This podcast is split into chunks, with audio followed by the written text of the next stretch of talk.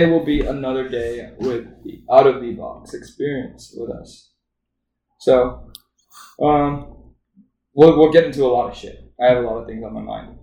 But sounds good. Yeah, it'll be a mind dump for sure. But yeah, on that note, it keeps being like my tagline now. on that note, it's your catchphrase. It's gonna be. I should change it to something more suiting to my nickname. Like, on that wave. On that wave. Bruh. What's yours? I don't know if I have one. It has to be something to do with Bambi in the movie. Bruh. It has to be something to do with... With that traumatic experience. Bruh. With that death. Yeah. Bruh. Speaking of death. Bruh. I mean, we will get into that for sure. Let's get into a little topic before we intro. Because now you just brought up the idea of death, and we don't know what's going to happen after death, right? But do we know what happens before life? That too, right? Is it just a cycle of itself? That's why I like isekais a lot, because they take that, because every time it's an isekai, there's always most of the time it's always a death instance, right? Yeah. Someone dies and then they get brought into a new world. That could be reincarnation type. Yeah. Because we never know, or maybe their whole, because evolution can kind of explain why we see what we see, how we vision things, why we've been created the way we are, right? So maybe that whole evolutionary process gets transferred into a new world, and you're still seeing the same shit maybe, but your whole perception of everything is different. Yeah. In a sense. We gotta fight the demon. Kind of like a Don Quixote thing. I honestly didn't learn about him until a Spanish class. And it was just a synopsis of it. Yeah. And so I did a bigger, I haven't read the book, but I did a bigger synopsis on it. But the whole premise was that this was not during the medieval times. This was during more, not modern times, but 1800s. Okay. Medieval times had passed. Yeah. We're not quite into the modern era. But he goes on this deranged delusion that he's a knight, and he goes and fights windmills thinking they're monsters and enemies. Okay. So it seems like a schizo. Yeah, sounds like schizophrenia kind of thing, but at the same time you don't know. We don't know. Yeah. We've never been in that mindset. And just like that, let's try and get into mine. All right. So with that, we're doing this out of box experience today. We'll try and dive into our minds a little bit and just dump it out. Sounds good. But with that, let's do it. It's your boy Maui. And your boy Bambi. And this is Couch Surfing. Out of the Box experience. Let's go.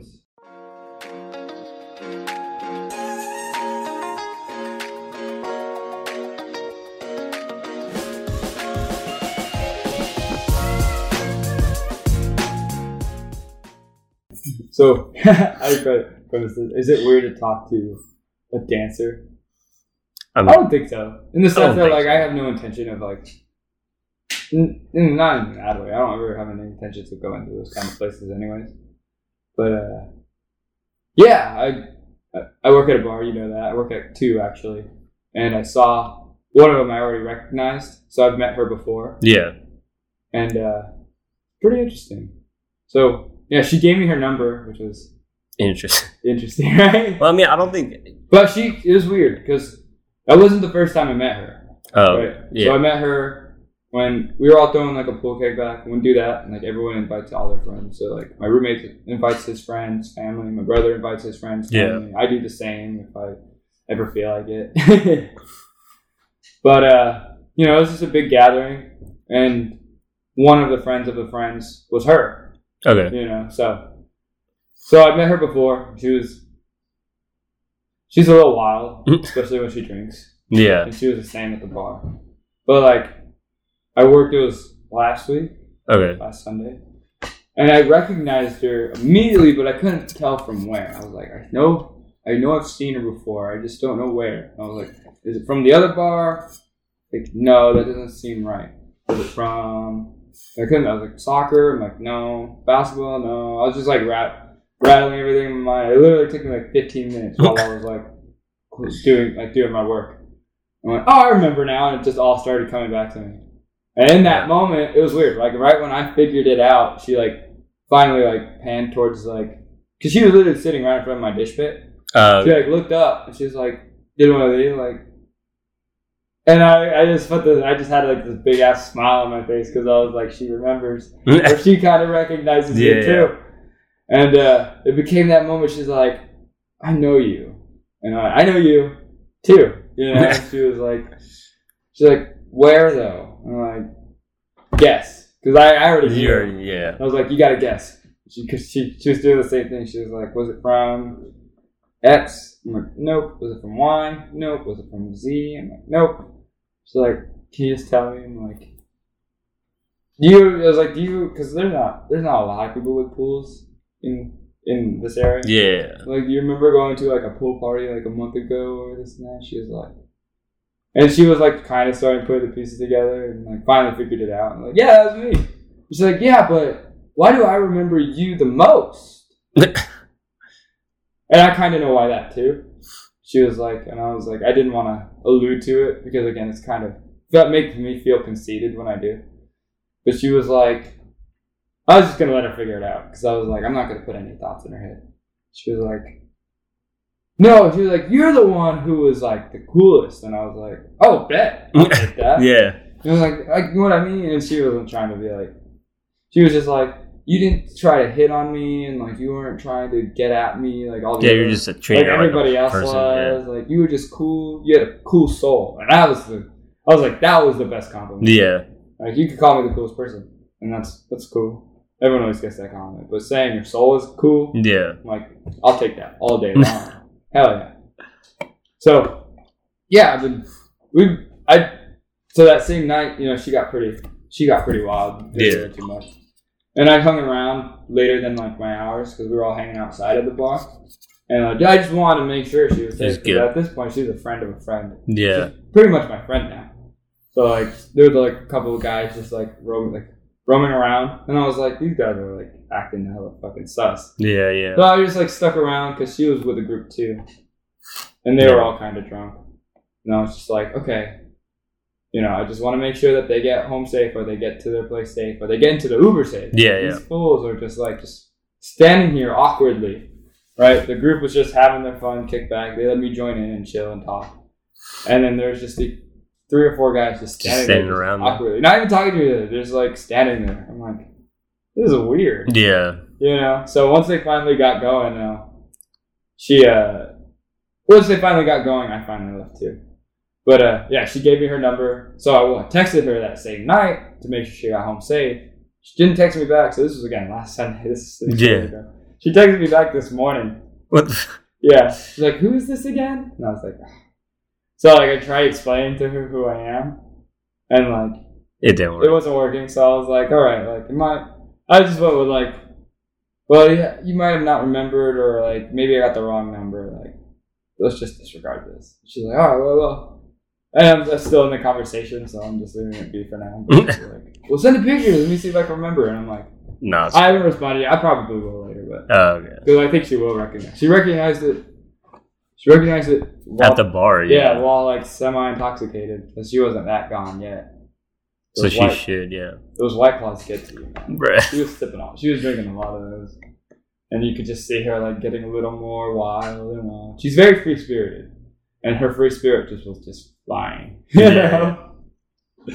Just wild. Yeah, dude, working at the bar, you run into and you meet a lot of cool, interesting people, separate, sometimes together. They're cool and interesting. They're cool and interesting. Some are cool, some are interesting. Yeah. And then you get the assholes too. Like the sus people and shit. Pot. Yeah, it's a mixing pot. But it's always a fun night. Have you ever had that instance where like someone was like too drunk and you guys had to kick them out? All the time. Just, it's so obvious. It's probably all like 21-year-olds or something. Yeah, or just I wouldn't say alcoholics. No, but like people who just like they just keep drinking beyond their limit, and they'll like stumble to the bar, like just obviously, or they'll like start slumping on. The bar. Or like sleeping. Like the tells of them are just so obliviously obvious. Like even people who are like standing in the crowds, you can tell. They're like sloshing and they're like trying to like keep themselves together, or they're like leaning on someone really heavily. Like, there's always easy like tells. It's hard to get the subtle ones though, who are like, but once they start talking, then you can tell that they're slurring words, or they're trying to like Can I get a vodka? And, you know, they start losing, like, their train of thought. Yeah. You know, just all kinds of things, you know. It's, like, it's really easy gives. But I feel like it's cool to people watch at a bar. I don't know. It's like, a lot of... You always have a story to tell. Yeah. You know? Like, there's always something going on. Like, even on, like, slow days. Yeah, there's always one at least one incident. At least. Like, it must... Like, for people who don't drink, I guess it's weird to people watch someone who's drunk. But when you, like... drink and kind of know what they're like going through in a sense, it's like funny. Well, there's like two types of like bar people now, like that I always like attest to, because like I've worked at multiple bars now. So there's the ones that like kind of like abstain from drinking like a lot because of what they've seen, or because of how they used to be. Because like there's a few bartenders I know, even from like the bars in Arizona, where they were like, yeah, I used to get super wild. Like, and now I was out of control, and I had to cut myself off because it was so unhealthy for me, this and that. Like, everyone hated me. I was a piece of shit. You know, it's like, well, that's good that you figured that out. Yeah, yeah. You know, for me, I don't drink. I've always never, I had like I've had my wild years where I like drinking like just nonstop. But, you know, it was a small phase. It wasn't like a long-term thing. It was like short power. And then like I was like, this ain't me. But like I still drink. I'm not like abstaining from it completely, but I don't go heavy anymore. Yeah, I'm like 1-2 beers tops. You know, like just something to like just keep it light. Yeah, keep me, like I don't do it to like get social. I just do it because I don't mind the taste of beer. I like the taste of beer. You know, and it's like you know, it's a bottle in hand is like easier to have than I don't know. Yeah, or just like a plastic cup of water is always annoying. It's just annoying. Yeah, or like a cold one on a hot day. Yeah. Yeah. Yeah. But I don't know, there's always that like stigma to like bar working, like, oh, you can't make it in the bar, you can't make it through life.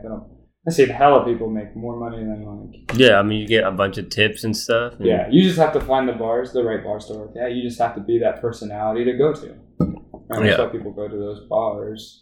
You know, at first it's the atmosphere and the people who go in, but like to get those people in, you have to have a good staff. Yeah. If you don't have good bartenders, if you don't have a good like staff, you don't have a good staff or like a good culture or like Even the security. Like it's a security security has to do their job, don't get me wrong. Yeah. But if they're like overly aggressive, completely just douchebag assholes, no one wants to go because no one wants to get hassled or harassed for nothing or for things that are very menial. Yeah. But like I don't know. I think it's like one of the professions where you can like get through California. Yeah. I mean, I've met a bunch. It's just not conventional. Yeah. I've met a bunch of people who've worked at bars and it's like either they do it on the side or it's just something that they just do. Yeah. Yeah. I have like, again, even in the bar industry itself, I've seen like both sides of it where they're like, you don't want to stay in here forever. Like it's not the career you want. And I've had people been like, I could do this all my life. You know? Yeah.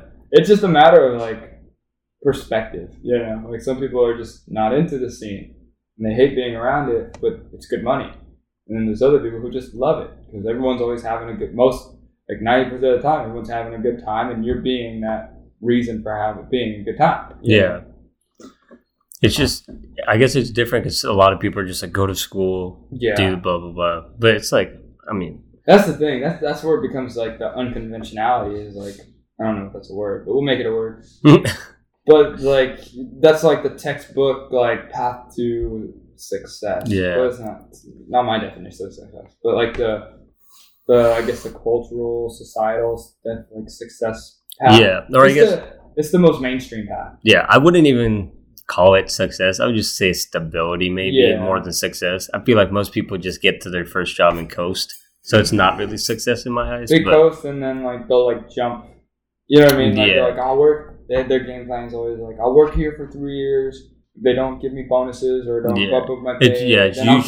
It's usually based off of like pay and that's it. Yeah. I don't know. That never works for me because I'm that guy that's like ride or die. Yeah. No, if I'm in a bad like, but that's the thing. Yeah. I don't jump into something I'm not going to be like 100% in. And you have to know like. If some shit's not the right situation, then you just gotta leave sometimes. Right. But if like it's not what they cracked it up to be, exactly. But that's me. I'm like, oh, I didn't sign up for this, I'm out. Yeah. I'm not afraid to say goodbye. A lot of people, like, talked to my cousin the other day about this, and she was like, oh, they didn't teach me what I'm supposed to learn here, and, like, I feel like an idiot, this and that. I'm like, well, you can always leave. And she was hesitant. She was like, no, because I would look bad on my resume, this and that. If I get fired, that looks bad, this and that. I got another job offer, but, like, I would have to, I'm like. People just make excuses. Like, yeah. Are you afraid to fail? Yeah. She admitted, yeah. I'm like, why? I mean, like, I'm not afraid to, like, that's the thing. I don't plan to fail, but I'm not afraid of failing. You know? Yeah. I had a friend, like, maybe it was, like, start of August. She was asking me, like, for advice, I guess, or just needed someone to talk to, because I guess her college was going back in person, like, similar to how Kendall's is, and she just hadn't been back in so long that I guess she was just getting anxiety or whatever. Yeah. But I was just telling her, like, I mean, you just got to take the leap of faith, go, like, move back to LA, and then, like, just make it the best semester you've ever had, because she's supposed to, like, finish, I guess. And I was like, just, you know, get your shit done that you have to get done, and then enjoy, like, what you can enjoy, because you don't know if you'll ever be back in LA again or whatever. So instead of being afraid to do things, just try and do as much as you can and try out new stuff. Like, yeah, I was talking, because my cousin, she's like a sister to me. Okay. Like, she's probably one of the closest cousins in my family. Gotcha. We don't talk, like, all the time, but you just have a good bond. When we do, it'll be like a 3-hour conversation, and, like, we'll just go off. And, like, it's funny because, like, we're so different. We have very similar, like, we're very similar, but at the same time, we have such different, like, mentalities. Gotcha. She's like, I'm trying to plan for my life. I'm like... You're like, I'm trying to figure out my life. What do you mean? Like, you try to plan for your life and figure it out. Like, dude, you're 20... Because she's about the same age as us. Oh, okay. I'm like, you're not even through a quarter of your life. Right? Yeah. And you're trying to plan, like, the next 70-plus years? That shit doesn't make... Yeah, it doesn't work out, bro. I don't know. I'm like, dude, like... I plan the day. Yeah, I think we mentioned this a couple episodes ago where I'm like, I've tried to plan, like, single days and shit just changes all the time. Yeah. I'm like, how the fuck do y'all try to plan 10 years? Like, plans never go to... Like, it's cool to be like, okay, I would like to hit these goals along these ways. Maybe, like, I guess sometimes it might be useful to be like, okay, at this age I want to do something, so it kind of holds you accountable to actually, like, working on it or whatever. It's a thing of, like, instead of micromanaging your life... plans, schedule thing, like, just like big like picture, you said, like, set goals, like go like, okay, today I'm going to, like, what are the things I want to do today, like, that I need to get done. Make sure you get those done, and everything else after that is bonuses or like extra shit you just got out of the way. Yeah, like, you know, even if it's just like, oh, okay, what are the 3 things I need to do that I really need to do today? Okay, I'm gonna make my bed, I'm gonna do my laundry, and I'm gonna go play basketball, or I'm gonna go do my homework, some bullshit. Yeah, and then once you get those 3 done, then you feel accomplished because you got the big 3 things you did that you planned or that you wanted to set for the day. So everything extra, like, oh, now I'm writing in my journal, or now I'm, like, working on my art, or now I'm playing this video game with my friends because I have the time, so I'm socializing. No, you just did extra stuff and you feel even more. Yeah. You know, instead of going like, okay, what am I going to do? In 10 years, I'm going to do this, and in 20 years, I'm going to do that. And, like, that's cool. I mean, like you said, it's cool to be like, all right, by the age of 30, I at least want to have $5,000 in my bank account. Yeah. Okay. That sounds like a realistic goal. And that seems like doable. I mean, even sometimes, even if it's not realistic, at least it gives you something that you're, like, strive. Yeah. Like, I think Charles was saying, like, the one in our first season, like, he had, like, a date or, like, an age that he wanted to finish college by or something. So I guess it, like, holds you accountable. Like, okay, I can't fail classes. Like, I got to actually, like, or whatever. Yeah, I mean, you can think of it this way, too. Like, if I'm going to go into it, like, I'm not going to fail. Yeah. In the sense of, like classes, right? Like, I'm going to do school. I'm going to do it, though. Yeah, I'm not going to do school and fucking toss it aside. Like, that's going to be priority because I'm putting... Yeah. I mean, for me, if I'm putting money into something, I better be fucking passing it. Yeah. Or I better be, like, getting my money's worth. Yeah. You know, even if I don't pass the class because of rigor or for whatever other reason. Yeah, like, at least you learned something or, like, taught you something. Hopefully I take something out. And that even happens because I failed a few classes at ASU. I'm not going to cookie cut that. Like, I wasn't the best. But I feel like sometimes failing classes teaches you more than... Oh, like, 100%. Because, like, I knew all the topics. It's just, like, I had so much other things going on. Yeah. And I learned a lot about just, like, life in general, dude. You know, like, I was like, oh, fuck. Like, I just put myself in the hole. But now I have something that I have to dig myself out. That's the only thing. Like, okay, this was my mess I created. Now I got to fix my mess. You know, whatever that means financially, or if I want to keep finishing school, I got to take that class again.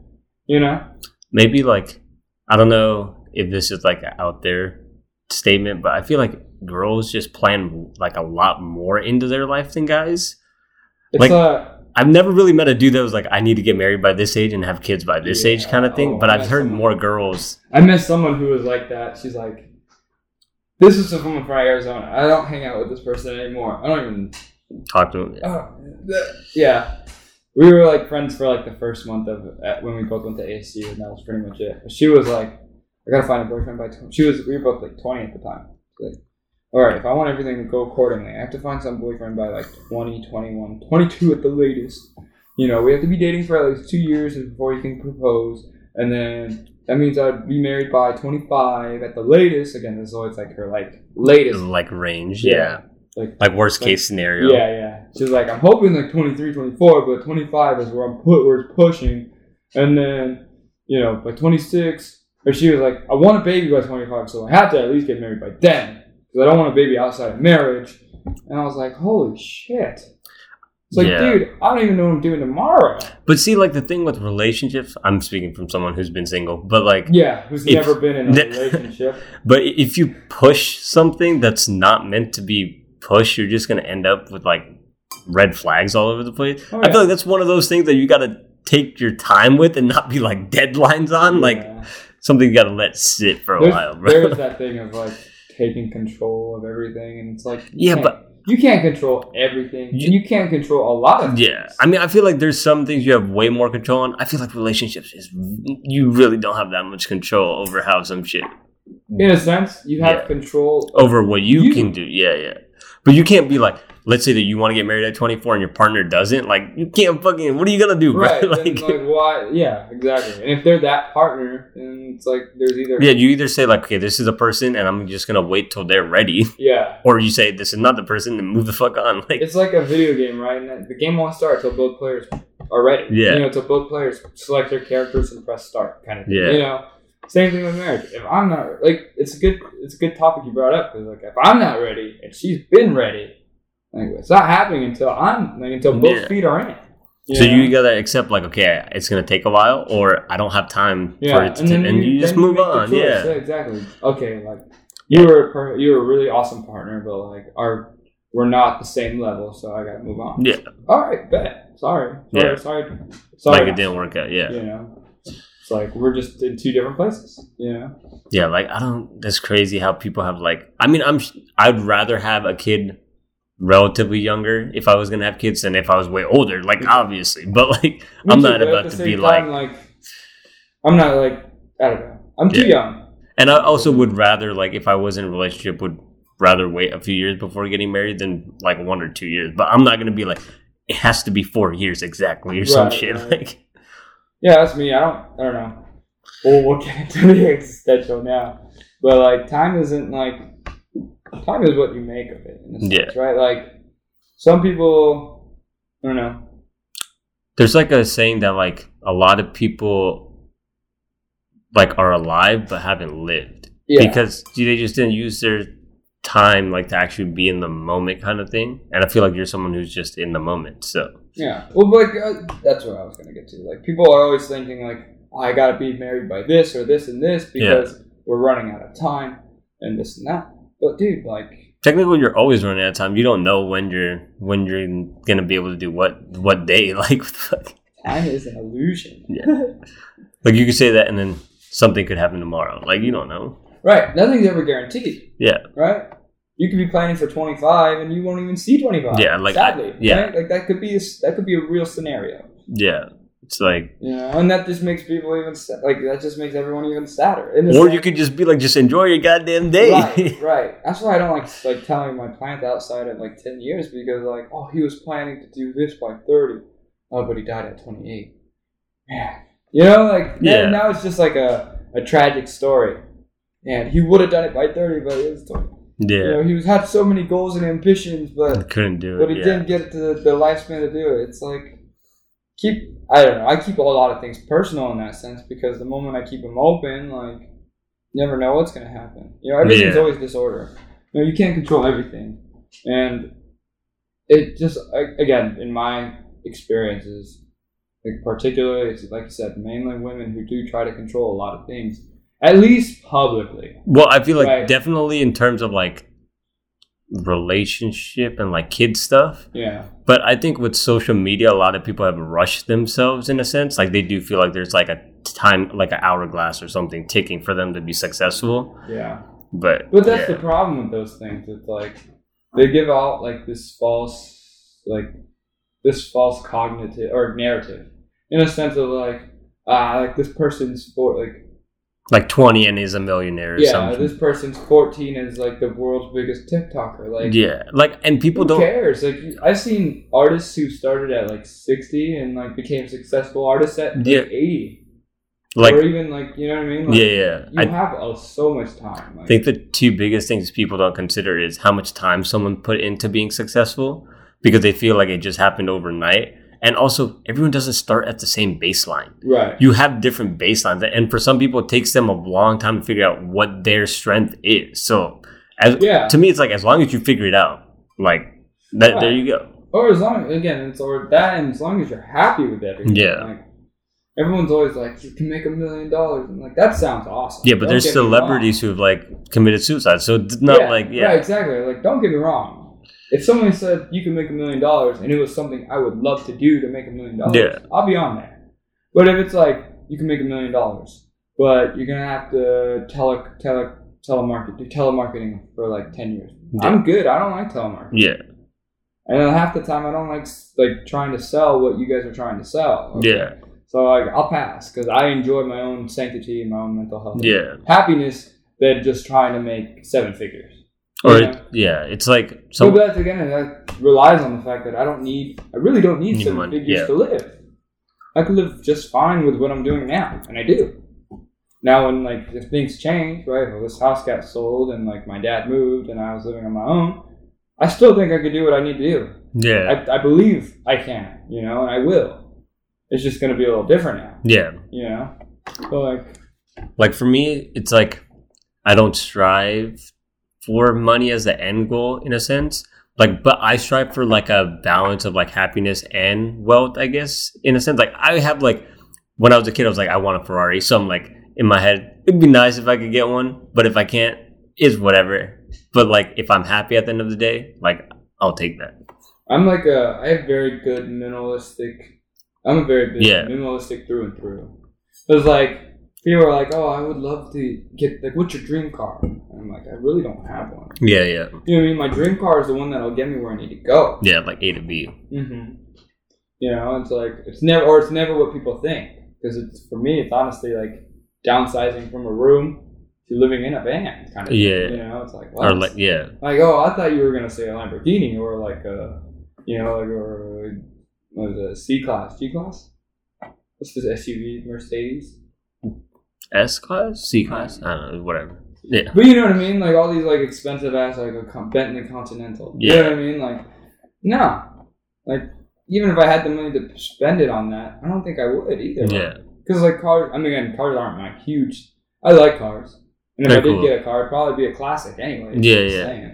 But I mean, honestly, like my dream car right now is like my old high school car. Not my Mustang, but my 94 Blazer. Yeah. That thing was awesome. I love that thing. I've been looking online. They don't go for more than like less than like $8,000. So I could probably get it in the next like few years. Yeah. I could get it in probably like if I really pushed, I could get it in like 3 months. Yeah. You know what I mean? But I have a car right now. I don't need a second car. Yeah. I don't need two cars for. I can't use them both at the same time. Yeah, and it's going to be the same thing as what I already have, because I have an SUV. You know, I have the Jeep. Yeah. So like the purpose is there. So but if my Jeep took a shit, I'm going to be looking for a fucking 94 Blazer. Yeah. You know, or maybe even older, because we used to have an older one that was pretty sick. But you know what I mean? Like my whole like perspective on things is so vastly different than like what at least social media makes it out to be. Because I see all those like motivational quotes and it's like. It's always about wealth and money, because that's what controls the. Yeah. Like, that's what like this world is gravitated towards. If you're not making the money, then you're living like shit. And people will always say that. Like, or then like you'll see like rich people be making those, because I scroll through a lot of, I used to scroll through a lot of those motivational like pages and and it'll turn into like, at one point it'll turn into like money motivation. And then there was always that quote like, oh, like the reason why, or like, don't listen to the guy who's not making $1 million talking about you don't need to make $1 million because they've never been there. That's well, I don't know if I need to be there though. Like I know a lot of people don't really like Gary Vee, but he has like that one quote where it's like, I'd rather be happy in a Corolla than be like sad and depressed in a Ferrari. Oh yeah, like, I agree. Yeah. And I'm like that too. Like I had that Gary Vee hype, but like at the same time, like it's kind of diminished a lot, and it's for reasons neither here nor there. Like he has his good moments for sure, but he also has his like hypocritical moments for sure as well. You know, so that's like the one quote like he said that kind of like stuck in my head that I'm like. I mean, like, end of the day, do you want to at least die happy or, like, be happy with who you are? And that's my thoughts at the end of the day, too. Every time I'm about to go to bed, I always ask myself, I'm like, if I didn't wake up tomorrow, would I be satisfied with everything I did? Hell yeah. Yeah. It's never like, every day now, like, it used to be. It used to be like, no, I still have things I need to do. But no, like, if my time cut off right now, you know, like, in this moment, would I be satisfied with everything that happened? Yes. Even the shitty parts? Of course. Yeah. Because it made me who I am today. Asking always those what ifs would like change your timeline completely. You know what I mean? Like if I was like, oh, if I went to Long Beach State, if I did ask that girl out, we talked about that in a previous episode. If I did ask that girl out, if I did this, if I did go out more, if I did stick with that friend group, I wouldn't be who I am today. And I like who I am. And I was talking like similar topic with my friend. Because he has like a little bit more regrets, and I'm like, but think about it. If you had that alternate timeline, there might be something in that timeline that's fucked up that was good in this timeline. Right. Like, let's say you had all the success, but now you have a horrible relationship with your family. But in this timeline, you have a good relationship with your family. You're not going to have a timeline that's 100% perfect. Yeah. So it's like you're going to give up something, and you don't know what it is. So why bother even like thinking about it? You know what's cool is what we alluded to in another episode.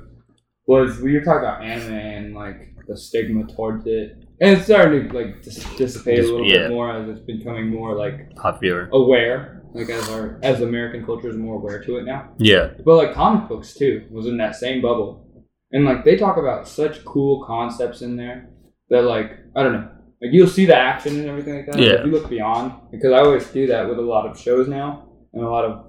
Comics and like just anime. Look beyond the surface like level. I look beyond the beyond the action, beyond the like surface, like you said, the superficial surface level stuff. They talk about some crazy concepts that are like really like thought provoking. Yeah, and I'm talking like existentially or like philosophically, right? So like in I haven't read this series, but I watched the guy who like narrates them. Okay, it's kind of a shout out to him, but the guy's a comic historian. So he'll go through like comic stories and like narrate it. So because I can start to get access to them now, but it's kind of hard for me to. Got but it was a timeline of DC universe, right? So Superman, Batman. Yeah. So it was the Justice League the concept was justice, doom, war, and it led to like the sixth dimension. Okay. Right, so like literal sixth dimension, not like I don't know, but like so like fourth dimension is time, fifth dimension is imagination, sixth dimension is beyond imagination. Yeah. Right, things you can't even fathom, kind of thing. But like that's a whole concept in and of itself, right? And that's superficial, but like they like dealt with a thing where like they met one of the beings who belonged in the sixth dimension. Okay. His name was Altreus, right? And so in the sixth dimension, there's a creator of worlds, there's a destroyer of worlds, and there's a savior of worlds kind of thing, right? And there's a fourth, which was the mother who created those three beings. Okay. So, the Earth, right? There's Earth Prime. Right? Earth Prime is like Prime Earth Zero, the very first one. Got it. We're like almost in the way I interpret it is like all the anomalies happen. So like you'll see like a comic or you'll see like an episode of Justice League. And everything goes right. Okay. Right. And that's the anomaly. That's our so it's anomaly. Like the 1% stuff. Mm-hmm. Okay. Exactly. Like the prime Earth, right? You know, prime numbers are like anything divisible can only be multiplied by one, right? Yeah. Or divisible by itself. Of that number is one in itself. Yeah. So that's like Earth prime, right? Only two instances. That one and one other world off here. But like in those other worlds, all this other shit happens. Like the Flash doesn't save that one person. Yeah. Like Superman goes evil, or Batman, like it's all the bad stuff. Yeah, Batman's parents don't die in the alleyway, kind of thing, right? But Earth Prime is where all of that happens, and this is the thing. And like it becomes a thing where the multiverse, right? Because they get into multiversal concepts too. Okay. Like the multiverse is trying to converge on this and destroy Earth Prime, or Earth Prime is really taking huge shit. Gotcha. So what their idea was to replace Earth Prime with and make this utopian Earth Prime, and it was because Earth Prime isn't perfect. Right? It's not perfect at all. You know, everyone still has their faults. There's still people who are alcoholics, this and that. What happens though is like this guy who's literally the world. He creates worlds, creates universes. He's like, okay, you know, yours is going to shit. We'll do a swap. We'll destroy yours to the point where we'll swap them, and then this utopian Earth, the utopian world, will become, you know, the new prime. Got you. Okay. And like that whole concept in and of itself was crazy. Just having like a perfect world. Yeah. Well, even the idea. Oh, just like swapping to. Well, like, everything. Yeah. Everything I just discussed is crazy in the sense of like interesting crazy. But it's like now we're dealing with like beyond the fourth, because we're three dimensional beings, right? Yeah. But like. People always allude that time is a fourth dimension, but we can't calculate it, right? Because we can calculate three dimensions. Yeah. So that's volume. We can calculate two dimensions, which is like shapes, you know, lines, segments, connected vectors. And one dimension's dots, right? Or single lines, right? Yeah. Planes, right? So like on a Cartesian like graph, right? One line is one dimension. Two lines is two dimensions. And the other Z. Three lines is, three planes is three dimensional. And they always keep conceptualizing time as the fourth. And I agree with it because it makes sense. Because time and space are, in a sense, correlative. You can't have one without the other. Yeah. And then they say fifth dimension is imagination. Okay. Which kind of also, I mean, again, this is just out of fucking comic book. Yeah. Right? So I haven't done any research. And I have. But like even then, everything past third dimension is theory. Yeah. It can be... It's not fact, it's theory. So like it can be proven or disproven. Disproven, exactly. So it's pretty crazy because like again, we live in time, right? If that's the fourth dimension, we technically are like a 3.5 dimension being in a sense. Or we're a third dimensional being living in a fourth dimension. Or you know what I mean? Yeah, like, yeah. It's hard to conceptualize even now. Yeah, because we're living in time and space, being. So having to conceptualize four-dimensional beings or the fourth-dimensional world is hard because then what would that mean for us? You know, like we have control of our own time, you know? I don't know. I love looking into that kind of shit. Yeah, and I think like comics is where I really learned like the butterfly effect because I think growing up I never considered like I would be like, oh, man, what if this had just happened or whatever. But then like watching stuff like The Flash and then seeing like, like, okay, Barry goes back to save his mom. Flashpoint. Yeah, he goes back to save his mom. But then all this shit gets like fucked up. He saved his mom. Yeah. Like, X, Y, and Z happened and they were all terribly negative. So and I think like watching shows like that like helped me realize, okay, like there's like not everything's going to be perfect and there's always some shit that could be even like much worse. Yeah. There was so the Doom Justice War, they talked about like the Speed Force, that's always a concept in The Flash. Yeah. Which makes sense because that's where he gets his powers. Everything's always vibrating. Yeah. So like our skin, our cells, our atoms are always vibrating, but because we're solid matter, you know, it's within its own context. So that's why I can't like go through my own hand. Gotcha, right? Yeah. With Flash, he can like vibrate his cells fast enough he can go through solid objects, right? Well, there's a opposing force to because the Speed Force is they describe it, it's the seven forces of the universe, but like they're more harmonious, and then they have its counterpart, which is why like Earth 2, Earth 3, and Earth 4 can be negative in a sense, right? So let me explain the six dimensional beings, right? So there's one who builds worlds, right? He'll build this universe. Okay. And then it goes through its process. And if he deems it, or if they all deem it wrong, then he sends it to the dark universe. Okay. In that, it goes to one of two guys. One's a good guy, and he's the Monitor. That's his name, the Monitor. Yeah, yeah. So what he does is he tries to, like, if it's, like, salvageable, he's going to do what he can to salvage it.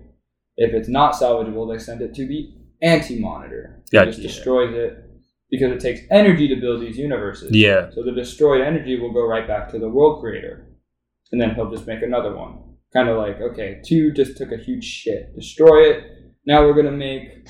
Okay, yeah. Something divisible of 2, but offset. So we'll make it 8, because that's the next number. 8 is an offset of 2 and 4. Yeah. Or 3, 2. So we'll see how that goes. Right? And it's interesting, because if you get to, like...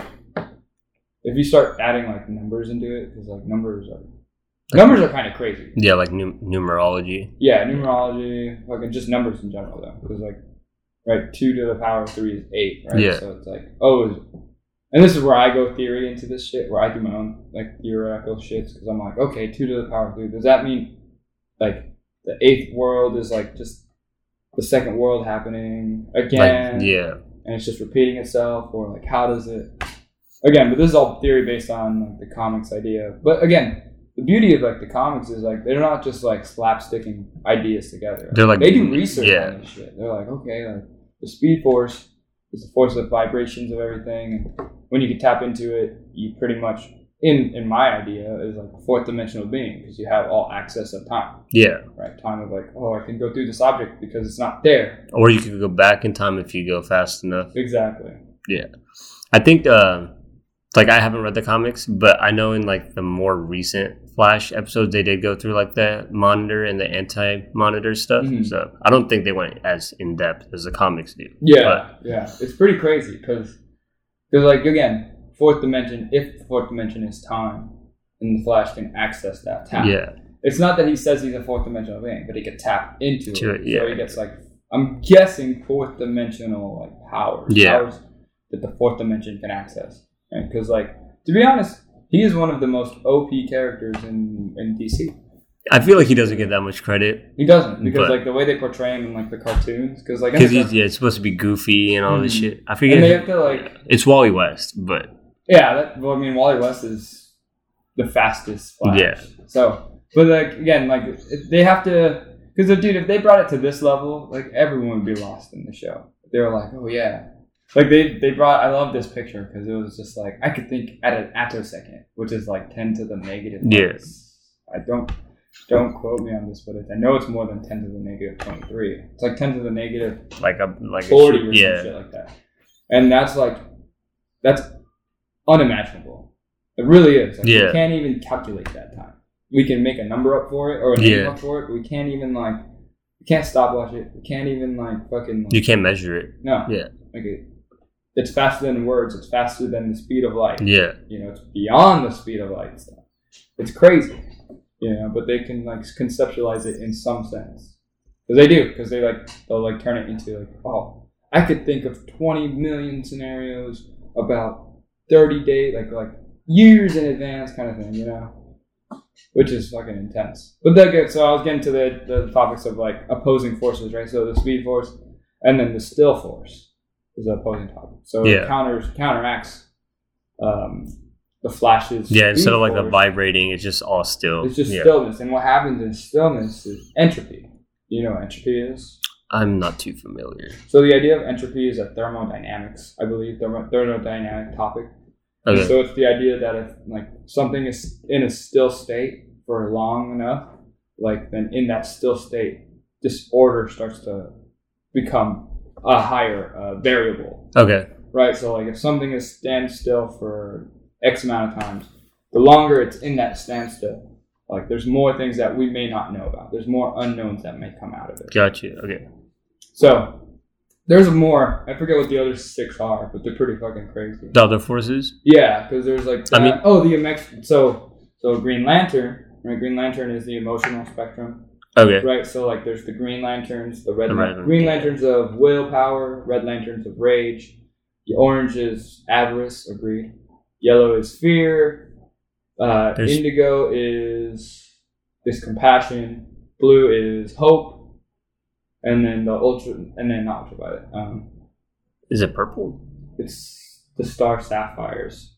But yeah, because they're called the Star Sapphire Course. But yeah, I think it's pink. Oh, okay. Pink or purple. But they're love, and then you have white and black, which is white is life, black is death. Gotcha. And then the opposing force to that is the invisible spectrum, which is just one. It's ultraviolet, which is pretty cool. I forgot how they explained that one. It was so it's emotions. I think it's like it was either the emotions you don't portray or like your like subconscious emotions. Okay, like the things you can't see, basically, or not like you can't see, but you. I think it's like your inherent feelings, like that you're trying to like hide. That one was an interesting one. What was another one? Well, before we keep pausing too long on this topic, like it's just interesting because like, you learn stuff through things you think are like child stuff. I feel like I know in the movies they don't like do the science 100% correct or whatever. No, they never do. But like at least the concepts make you think about things that you probably have never thought about. Especially like when you involve like Iron Man and he's building this crazy shit, or Doctor Strange and like all of that stuff. Yeah, like, think about the visual spectrum because now I just have it up here. It feeds on the buried primal emotions. So your subconscious, like deep down buried, like I don't hate, but like you secretly do kind of shit. Yeah. But that's the biggest one that they like pull out of. Right, and each like emotion has its own like entity based off of. Like, I know Parallax is like for fear. And Ion is for like will, and they have like a bunch for each one. Yeah. Right? Umbrax is for the invisible spectrum, which is again the color of ultraviolet. Which, pretty sure we can't see ultraviolet light unless we have like it's too harmful. Yeah, so I think that's the reason why they made the invisible spectrum. Yeah, that makes sense. So the next one is the life force, and its counterpart is the tier of extinction, which is like the death force, pretty much. Yeah. So Makes sense. That's pretty straightforward. Yeah. Let me see if there's anything I missed in it. These text files. So it's like connecting yourself to all of life kind of thing. Okay. So like in the like nature? Yeah. So like they used Aquaman for it. So like that makes sense. He's in the water. Aquatic animals. But he's in a sense connected to everything. He's just more in tune with the animals of the aquatic. And then the tears of extinction can kill anything, even gods. Like gods are not. Like they don't go to. It's weird. In the comic, they didn't get sent to like they don't die. They just get sent to like this. They call it the void wind. Okay. Or this realm. It's almost like a void, which I think they try like to a black hole kind of thing. Death. Kind of thing. You know, like you're neither alive nor dead. You're in this. You're in limbo. Exactly. You know, this is like totally random. Kind of. I guess it's like tied into Justice League. But another person who doesn't get that much like love or credit is Martian Manhunter. Oh, they just toss him out, and I'm just like, bro. In the comics, in the TV show, he gets hellish shit on, but dude, he's just as strong as Superman. Yeah, I was like, people don't understand this man is strong as fuck. But so because it was like a long series that leads into like this darker for Doom, right?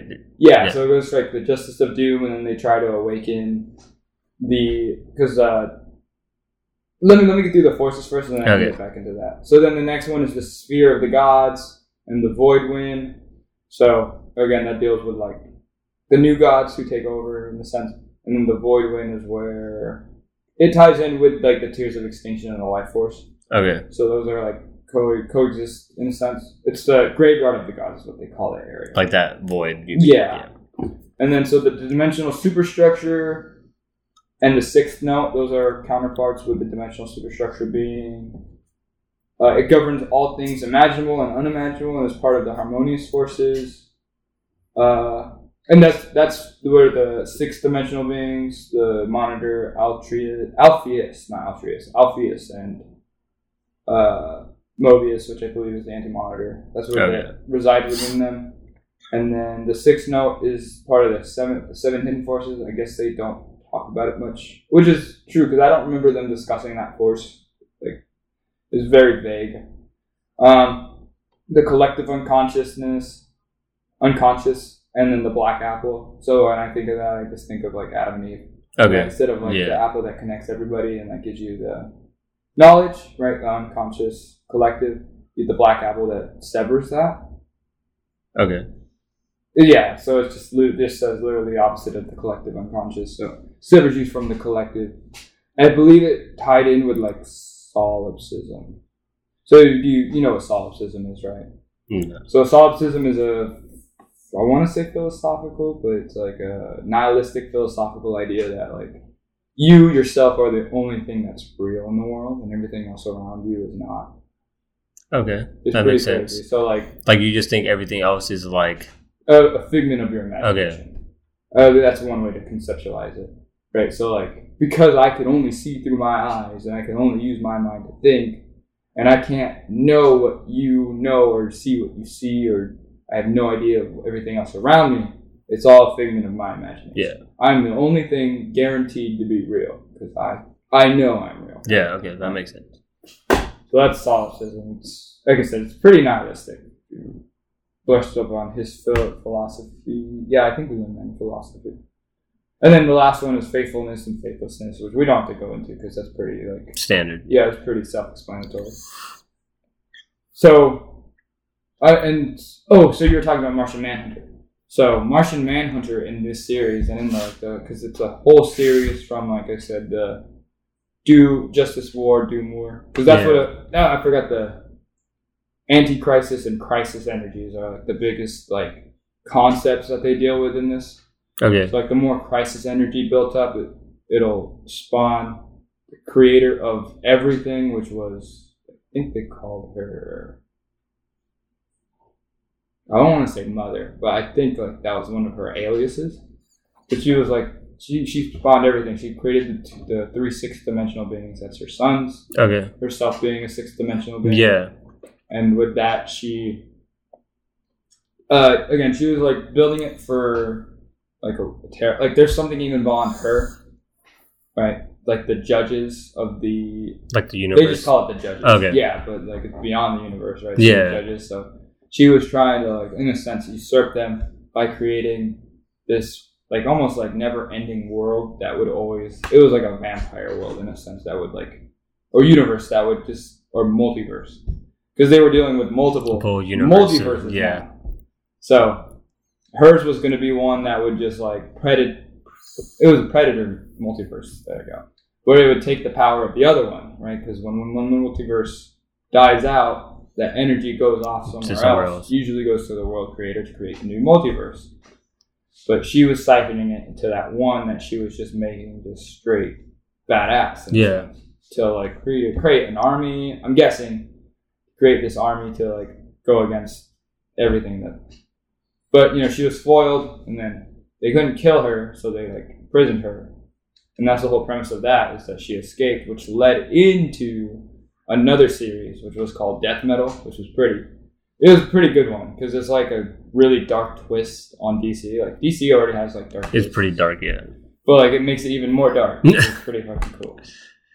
Yeah, I feel like DC definitely gets into more like I don't want to say like adult topics, but I guess like compared to Marvel, it's not all like happy-go-lucky type of thing. Like, there is Marvel. It's hard. It's funny when people say that, but the thing is like DC focuses more solely on Earth, and like, Marvel goes like to planetary, interplanetary. It goes beyond. Like they sent Hulk to a new world. That world comes back and tries to rule Earth, and then Guardians of the Galaxy. Then you have Thanos.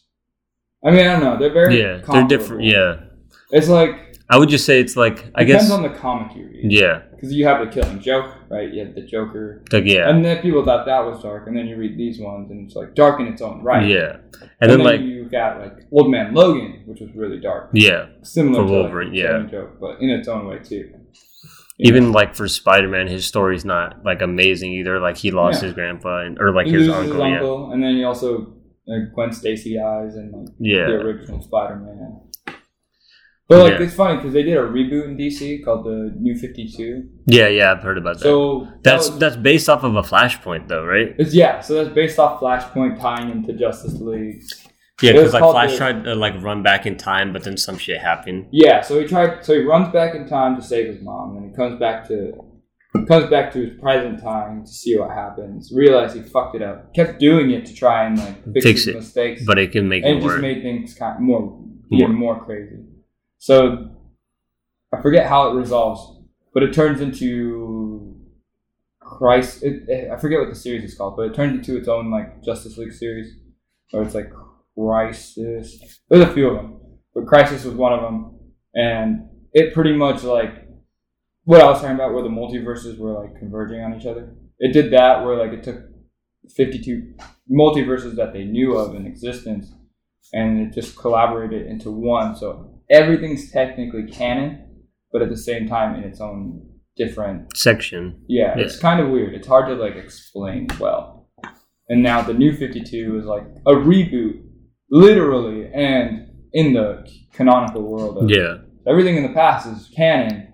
But it's like, now here's this big jumps, like here's this big space of like nothingness, and now we're on New 52. Yeah. And everything after that is going to be all canon of its own circle, you know? Yeah, I always, because I'm, like I mentioned, like I haven't read as much as the comic books. The TV shows tried to integrate some of this stuff into it. Yeah. But yeah, it's always interesting whenever Flash is just like, I'm going to go back in time. I'm like, bro, you're going to fuck everything up. Yeah, Crisis on Infinite Earths, yeah, what I believe it's called. They did a little series on that where they incorporated like Arrow and all the other like Superwoman or Supergirl and all this stuff. Mm-hmm.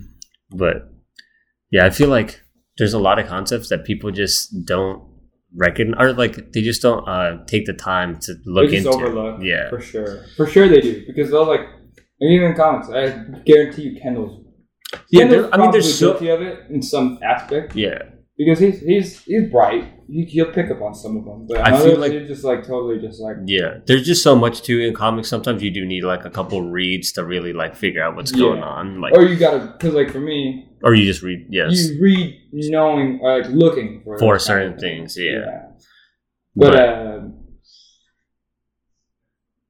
I mean, it's weird because like again, they have that freedom to do it without feeling like idiots in a sense, because I mean, when you talk about something that caliber of like fourth dimension beyond, like no one knows. Yeah. So they could write what they write, and it could be true. Yeah, or it could and be, it totally, could be wrong, and it's just a comic. You know what I mean? Like, but because we have no, like, we can always speculate, and scientists, physicists, biologists, and the realm of biology, chemistry, right? They can all speculate as much as they want, but we don't have any fact on it.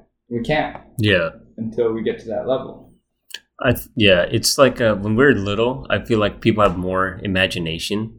Mm-hmm. So like reading comics and stuff and like learning these concepts is like, it's cool and stuff, but I feel like as people get older, they lose their creativity or their imagination. Yeah. And then they start to be like, oh, all this comic stuff is like nonsense or whatever. Mm-hmm. But it's like, you just have to keep your mind open to like different things. Like you don't know if it's true or not true, but like, sometimes it's just cool to be like, what if it was true? Yeah. I think I don't know if I talked about this in an earlier episode, but I'm pretty sure I've said this to you guys, just maybe off camera, off mic. But like, I watch like a lot of animes and and I read a lot of comics, not because of the story for sure and the plot, but it's because of like what it's trying to like portray. Yeah, you know what I mean? Like there's a show called Misfit of Demon King Academy. This, Kendall's, I've heard you guys mention it before. Yeah, but like they take a concept of like this king who's like a half breed, and so like he's disdained in society, but he knows he's like the demon king, and the portrayal that like demons are evil and humans are good, and it gets flip flopped. Yeah, like, the demons aren't evil; they're just different. Humans are spiteful because of their past, so that's why they become evil, because of the hatred they carry. Like revenge. Yeah. So. It's pretty cool. I love, and like it's hard to portray that in live action. Yeah, I don't know. They just don't. I don't know if they do it well. There's one show that did it in a sense kind of well, and that's called The 100. But that was like, They only did it towards the end, and towards the end it got so convoluted with that, like, you couldn't tell what was going on. Yeah. But, like, they kind of was like, oh, it was a whole, like, this whole thing was a test. And, like, if you passed, you would be able to access a higher consciousness. You know, because they were at the end of the series, and this is definitely spoilers if you're watching it. Same with the, I mean, comic one, I don't know. Because, like, I didn't explain it, like, Peachy. I was just talking about the concepts in the story. Yeah, but they've been around for a while, so I was only talking about the characters in there. I don't really talk about the plot of the actual comic yet. But for this, I'm going to talk about the plot because it ties in with the concept I'm about to talk about. But so the premise, I'll give you try to make the premise as short as possible. But so like 100 or Earth gets nuked to, or like goes to like apocalyptic world where no one can even live on it. Or that's how it goes. It's inhabitable. Yeah. Okay. So they take like a generation ship up to space to like wait it out, kind of like in WALL-E, right? Yeah. Wait it out and come back. So they have the same idea. But, you know, they had like, oh, it's going to be X amount of years and we haven't reached X yet. So what do we do? Well, we're running out of supplies and the generation ship's not going to last forever. And we're getting thinned out. We're limited on resources. So everyone who committed a felony under the age of 18, they wouldn't get, floated. So floating is like they'd send them out into space to die, literally die, right? They would just keep them prisoners. So anyone who was like a minor would be sent into like a prison cell where they got even less limited resources than they already did. And then they got to the point where they're like, okay, we got to get rid of them. We have 100 of them. And if we get rid of them, we can live like a few years longer. So they ship them down to Earth to see if it's habitable. So like two birds, one stone. We have more resources up here. They can see if it's inhabitable down there. So if it is, then you know, we could go down there and like restart society. So they go down there and they find out, and they survive. They find out that it's been inhabited like most of the time. Like there's always, and then it's divided by like different groups of warriors. Yeah. And then that's how the plot goes on. Is like the humans come down, and then it's a thing of like they call them the space crew. Because there's like tree crew, ice crew, you know, based on like what region they're living in, what climate they're living in. But it comes to a thing of like trying to find like harmony within the group. Yeah. Within the 100 people. Yeah. So then it becomes that, and then it gets to like another apocalyptic world, and then it becomes like AI gets involved. Yeah. In the end, it's like, okay, this whole thing was a test to see if the human race was raised to reach the neck to transcend, right? Higher level of consciousness, you live forever, this and that, you know. And like they failed technically, but they didn't at the same time because the plot, you know, plot. But it was like an interesting concept to think about, right? Because like, how did we get here? You know what I mean? I think one movie that's kind of like that, but isn't fully like that. I don't know if I'm saying it right, but it's Elysium. Elysium? Yeah. Where they have like the Earth's basically fucked, right? And then they have like all these rich people go into like the moon and shit. Yeah, they colonize the moon. Yeah. And like all the rich, they have technology where like you can like, heal yourself in like 5 seconds. You can literally be like a speck of a cell, and you can regenerate yourself. Yeah. Yeah. And they like, they conquer it. Small group conquers it just to save one person. Yeah. Plot. But yeah. But it was like, that concept was interesting. Like, and even like stuff like anime gets into like things that we think are like not possible, or like, because there's like animes where people are like sort of online where they're integrated into like the VR and they get stuck or whatever. And like people probably think like that shit's never gonna happen. But like slowly we're developing like VR and shit like that. So it's like interesting to see like. You know what was interesting about that was no one really knew if taking off the helmet would kill them or not. Yeah, they just assumed. It could have been the biggest bluff ever. Yeah. And if they all took the helmet off, they would have known. Yeah. Yeah. Because, like, it was... Yeah, he created it and designed it that way, and it could have been true, and it probably was, but at the same time, it's like Schrodinger's cat. You know, you're in this state of, like, nothingness, in a sense. Yeah. I can't think of the words that use nothingness, but like you're not dead or alive. You're in a superposition state of alive and dead. And until you remove the helmet, you won't know. And everyone in the game was too afraid to do that, so they turned that into their reality, which was interesting because Even if you look at Black Mirror, they do the same thing with a bunch of shit. Different episodes. Yeah. I love... With, like, all the tech and all I love stuff. Black Mirror for that. Like, for some reason, people didn't like Season 4. I've only seen up to Season 3. Yeah, so Season 4 only has 3 episodes. Oh, okay. But, like, I understand... I think I can understand why, and it might be wrong, but, like, it's mainly plot-based reasons. But, like, again, I look at it based on, like, oh, wow, like, what if... Like, these are things to think about. Yeah. Reach this level of technology advancement. I think, yeah, shows like Black Mirror and, like, even anime that, like, get into more tech stuff just make you, like, okay, what would happen if this was... Even isekais. Yeah. Because, like, what does happen after that? Or, like, even if it's something that's not probable or whatever, like, there's usually some moral thing that, like, challenges, like, your moral thinking or whatever. Oh, the biggest one that's always done... And it's always done, but always overlooked, is, like, there's bad guys on the good side and there's good guys on the bad side. Yeah. Right? It's not black and white. It never is. There's always one guy that's like, I don't think this is right, but because of compromise of... Like, he did something wrong for the right reasons, to, like... Yeah. Like, for, like Itachi, for example, like... Yeah, like, exactly. It's, you can't deem him as good or bad, like... Right. Or, like, it's always subjective. Yeah. Like, someone's going to say, oh, this was evil because he killed a bunch of people, but... The people who... Like, how many lives did he save by killing these people? Like, right, exactly. Yeah. On the beneficiary sides, they're like, oh, no, he did this right because this. Yeah, and it's like, what were his true intentions? Like, did he want a better world or, like... And that's, like, history and war, you know? Because when we get into those topics, it becomes a thing of, like, okay, like, the Britons don't see themselves as the bad guys, but the Americans do, and X, Y, and Z. Yeah. So history is always... It's always... There's always a bias to history. Depending on who wrote it, right? Because, like, in American history, they're going to, you know... Do it from an American perspective. Exactly. Yeah. This is why they did it. And, like, it's not wrong. It's just from the conqueror's perspective instead of being conquered. The winner's perspective.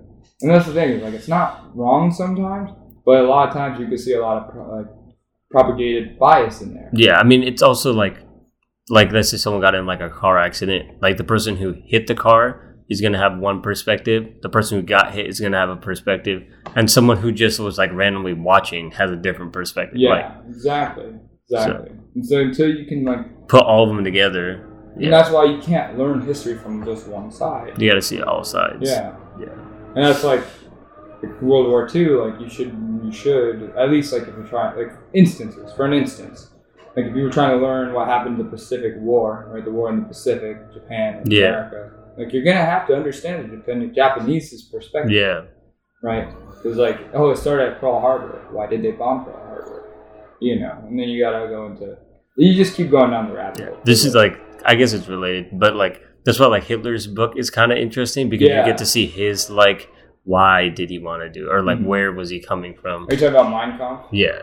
I want to read it. I do, just because, like, again, it's history. Yeah. And it, like, helps piece together... What's been going on? Yeah, like, you won't get... I'm sure, like, reading it's not going to make you be like, oh, I know exactly what he was thinking. But at least you'll get, like, a glimpse of, like, who he kind of was, I guess. Yeah.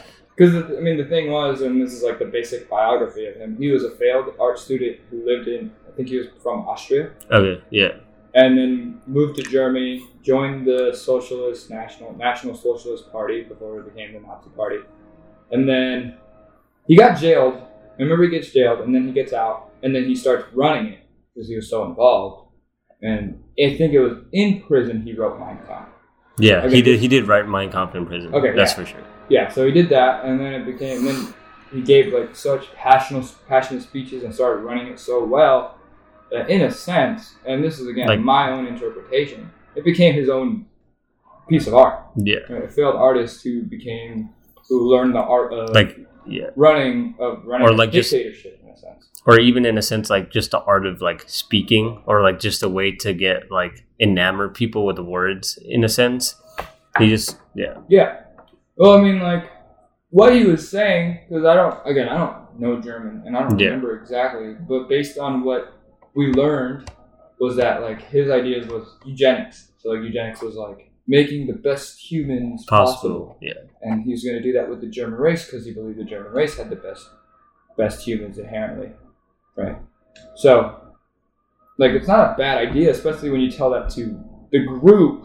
You know what I mean? Like, if I came to this group and was like, you guys are going to be the best generation, all right, we believe it because, you know, we're going to believe that. So we fall in line. And then it became something beyond. Yeah. That ties in with, like, psychology of, like, you've seen this, I want to say it was, I forget his name. I don't want to butcher it because I want to say Lombardo, but I'm pretty sure that's football. Yeah, that is football. But the Stanford prison experience.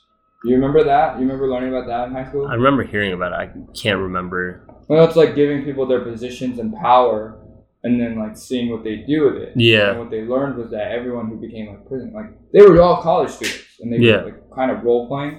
But they took it serious. And they were abusing, like the prisoners. Power. Oh, yeah. Like, beyond their, like, it was, like, absolute, like, authority. Humanity, yeah.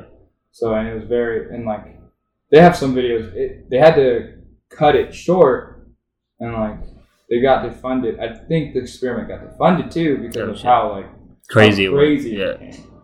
Which is interesting, like, on a psychological level. Yeah. You know, like, because people always say, like, and again, now I'm getting back to philosophy, but, like, people with power, a lot of people with power are going to abuse it. And that was, like, what was shown in that, like, experiment. And then you'll get, like, your one diamond in the roughs, like Marcus Aurelius. I don't know because I wasn't born in that time, but, like, from what it seemed like, and he was part of, I think it was the 5 great leaders of Rome. I don't know if that was, like, the actual title, but there's something of that title where, like, during, like, his period of leaderships and, like, the people predating him and succeeding him. Yeah. Like, it was, like, a great time for Rome, and, like, it was where the leaders were at their best, and he was one of them. And he believed in the philosophy of Stoicism. That's, like, I mean, you know, you've heard the word Stoic. Like, yeah. Some Stoics are, like, but Stoicism, like, pretty much follows that, like, adjective. You know, in a sense, but it takes it to, like, the extremes of, like, you know, like, I'm going to take things as they are, you know, like, I'm not going to let things affect me. Yeah. Everything that, you know, I can control within my realm, I'll control. Everything out of my control, I'm not going to get upset about because it's out of my control. Yeah. You know, so I've always, there was always that love of that from him, from me, because, you know, it was, makes, like, sense, yeah. It made perfect sense, like, and I, like, started piecing the dots, and it's funny, like, all the most important books that I've read are always, like, 50 pages, 60 pages. Yeah. Like, he has a book called Meditations, and it's, like, 100 plus pages, less than, like, 150 pages, give or take. Yeah. And literally just repeats the same thing over and over again until you get the message, kind of thing. Same with, like, The Art of War. Yeah. Like, that booket's, like, 60 pages long. I read it all the time. It's not about the length, it's about being concise and getting to your point. Yeah. Yeah. This is, like, really, but that's the thing, is, like, things are so simple until you want to make them more complicated. Yeah. You know? Like, when you have to write, like, people who write 1,000-page books, hopefully it's a novel or a history book. Yeah. But if it's, like, something like that, then it has to be concise, or else you lose your audience. Yeah, they get tired of reading. Yep. Oh, so back to solipsism. So the idea that, like, It's just so, like, I get to this, like, our brains are like supercomputers, right? So they compute in our own way to a very, like, intellect, like, a level beyond our even comprehension yet. But it's weird to think about the fact that, like, we came from nothing. You know what I mean? Yeah. Like, in terms of numbers, we started as 0. And then we just became one, yeah. And it became 1 somehow.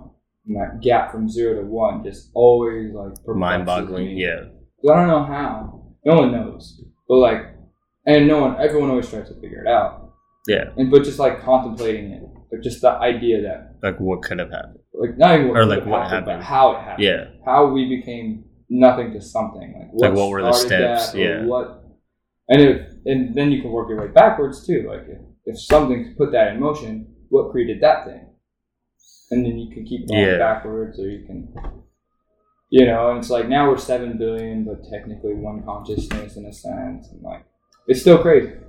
It's like, that's really the numbers we deal with. And then computers, that's how computers compute now, right? 0s and 1s. Yeah. So it's, I don't know. Like, you can, like, break down the world into anything, into numbers, into you can simplify ideas. It, or, like you said, you can complex it as much as you want. Yeah, yeah, but we'll always stop at 1 and 0. Yeah, right? Binary. Are we nothing, or are we something, or You know, that's really how it goes. Like something on or off. Like yes. And if you turn the on switch, off switch. Again, I'm going to say the same thing, and then you go, all right, so if someone did turn that on-off switch. Who made that one? Who made that? Yeah. And then someone else made them. Who made that? Yeah. Oh, it started with the Big Bang. Well, how was the Big Bang created? So there has to be some form of anomaly in there, you know. Some they call it, like, during, like, bosons, and they're doing, the Hadron Colliders came up with the concept of, like, the God particle. Yeah. Which is that, like, potentially that concept of, like, here's this God particle that sparks everything. That was boom. So it's what set everything into motion, kind of thing. Yeah. At the end of the day, I know nothing. You don't. Yeah. We know nothing. Like, if you think you know something, you do. But at the end of the day, it's theory. Yeah. But I love talking about it. It's always so fun to pick those brains. But yeah, this was if you lost track, this was definitely an out of the box episode. For sure, yeah. We dove into a lot of stuff. Yeah, I love it. I like it. It's just like a nice mind dump. Yeah. But on that note, and with that out-of-the-box experience, it's your boy Maui. And your boy Bambi. And this is Couch Surfing. Peace.